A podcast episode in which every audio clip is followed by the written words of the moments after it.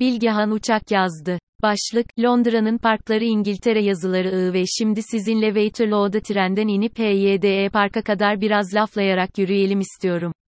Çıkıştaki merdivenin yan duvarına Normandiya'da hayatını kaybedenlere dair bir levha çakmışlar.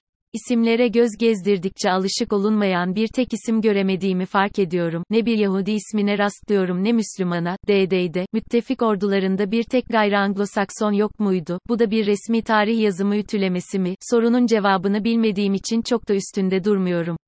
İndiğimiz yer, Mecidiyeköy'ü andıran berbat bir işanları diyarı ama şöyle önce sola sona sağa birkaç yüz metre yürüdüğümüzde her şey başkalaşıyor. Karşımızda, meşhur London Eye. Hiç durmadan ilerleyen dev bir gözün çevresinde 30 kadar kişinin sığışabileceği cam kabinler var, giriyorsunuz, bir turu kabaca yarım saat sürüyor, şehri tepeden izlemek için güzel bir etkinlik diyeceğim ama biraz şüpheliyim. London Eye ile karşı kıyıdaki Big Ben ve parlamento binası arasında bir köprü var sadece. Big Ben ne kadar Londralıysa bu London Eye'de bir o kadar değil. Big Ben, İngilizler, London Eye ise sadece turistler için. Bu tezat Londra'nın birçok yerinde karşıma çıkıyor, özellikle Thames boyunca ve benim bu şehirle arama bir mesafe girmesine yol açıyor. London'a ya bir tur döndükten sonra büyülenerek çıkan insanlara bakıyorum, çok Londralı, bir şey yaptıklarından eminler, yapılacaklar listesine, bir çentik atmanın gururlu gülümsemesi yüzlerinde. Oysa, İngiltere, eğer her şeyden önce, gelenek demekse bence bu London'a yapılmasa da pekala olabilecekler, arasında yer alabilir. Böyle diyorum ama yılda yaklaşık 3 milyon insanın benim gibi düşünmediğini öğreniyorum bu sayıya istediği halde zamansızlık, yükseklik korkusu, pahalılık gibi çeşitli sebeplerden binemeyenleri de eklerseniz muhtemelen onların haklı olduğunu düşünebilirsiniz. Gene de her ne kadar kulelerden şehir izlemeyi sevsem de, benim için Londra'yı Londra yapan en son şeylerden biri, bu cam kabinlerden şehri izlemek.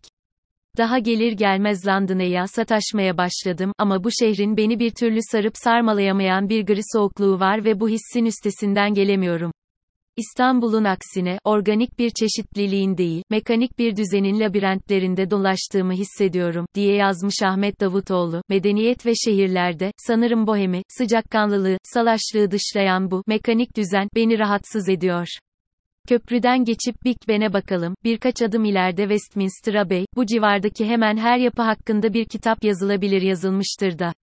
Başka yerde geleneği icat edebiliyorsunuz, işte London'a da bunlardan biri ama İngiltere bence yaşatılan geleneklerle kendini yeniden tanımlayan bir ülke.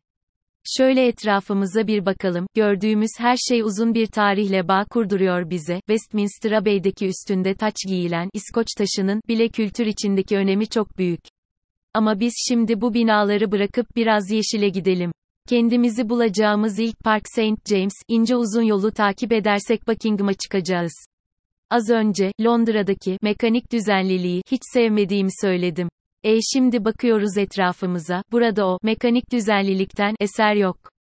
O yüzden de Londra'nın parkları, misal New York'un Pozor Central Park'ından bana çok daha güzel geliyor. Daha birkaç adım attık ki yanımızda tuhaf kuşlar, daha önce bilmediğimiz türden hayvanlar görüyoruz. Macar ördeği, su tavuğu, daha pek çok şey. Bir hayvanat bahçesinde değiliz. Bu hayvanlar özgür, isterse çırpar kanadını gider istediği yere. Ama gitmiyor, artık Londralı olmuş onlar da.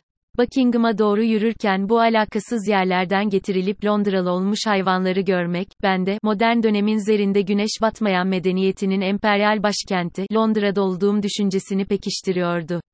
Nasıl ki hayvanat bahçeleri dünya hükümranlığını iç kamuoyuna anlatmanın bir aracı olarak düşünüldüyse, bu parkın kafeste tutulmayan ama bir yere gitmeyen tuhaf hayvanları da bu düşüncenin çok daha rafineleşmiş bir şekli. Böyle böyle, Buckingham yolunu yarıladık sayılır. Su tavukları burada, Macar ördekleri burada, e biz de buradayız, işte az önce de bin bir benzemez hep beraber London'aydaydık. Bu saray varlığıyla her şeyi gönüllü olarak kendine çekiyor. Ahım şahım görkemli olmayan bir saray bu Buckingham, bütün gücünü geçmişten alıyor.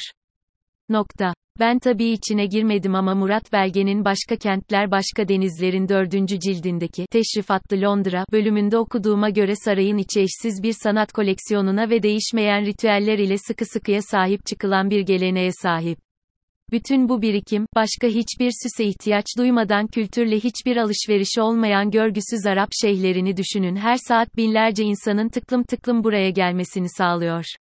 İstikametimiz Green Park, bu ilk girdiğimizden daha büyük. Ama burada çok oyalanmadan çıkacağız, gene de görüyorsunuz, ha deyince bitmiyor. Etrafımızda cıvıl cıvıl insanlar, frizbi oynayanlar, aşıklar, bira tutkunları, bazı kadınlar, fırsat bu fırsat deyip bikinilerini giyip güneşleniyorlar. Çimlerin üstünde bir sere serpelik var, kimse o açılır kapanır, yönetmen koltuklarında oturmuyor, doğayla iç içe organik çeşitlilik. Artık karşıdan karşıya geçip HYDE Park'a gidebiliriz. Bu tabii hepsinden büyük, içinde yapay bir gölet de var, şimdi başkaca hiçbir şey yapmadan göletin yanında bir fish and chips ve soğuk bir ısmarlayabiliriz. Artık sadece anın tadını çıkarmamız lazım. Şu karnımız bir doysun, biraz sonra bir tane de şişe bira alır, şu ağaç diplerinden birine uzanıp yaprakların arasından mavi gökyüzünü izleriz.